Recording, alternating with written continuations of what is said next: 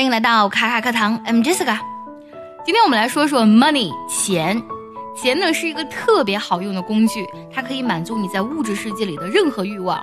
但是呢，你知道吗？在英语当中呢，钱呢它有很多个名字。今天我们就来讲一下，它们都有哪些名字呢？In marriage, it's called dowry.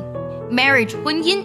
那么在婚姻当中的钱叫什么呢？叫彩礼或是叫嫁妆。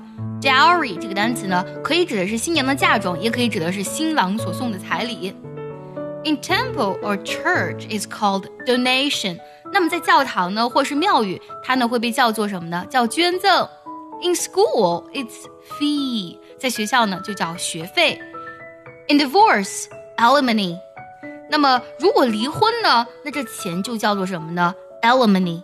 Alimony 特指的是离婚后呢，一方给另一方的生活费或是抚养费。In court, it's fines。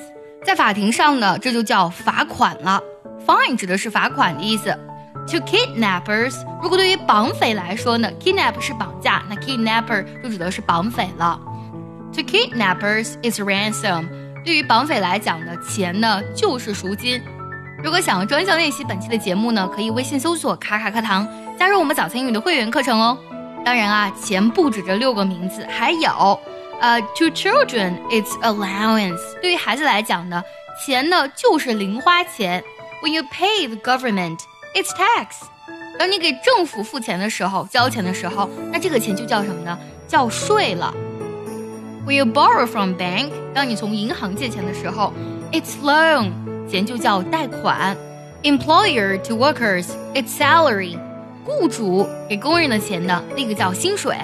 When you owe someone, it's debt。而当你欠某人钱的时候呢，这个就叫做什么呢？叫债务了，叫 debt。今天我们说了这么多钱的不同的名字，我们来梳理一下啊。那么首先呢是嫁妆 dowry，捐赠 donation，学费 fee，还有抚养费 alimony，还有罚款 fine。赎金 ransom，零用钱 allowance，还有税 tax，贷款 loan，薪水 salary，还有债务 debt。最后呢，结合我们今天所学来听一个句子，如果你知道它的意思，记得留言告诉我哦。What? You no longer get an allowance. What? You no longer get an allowance.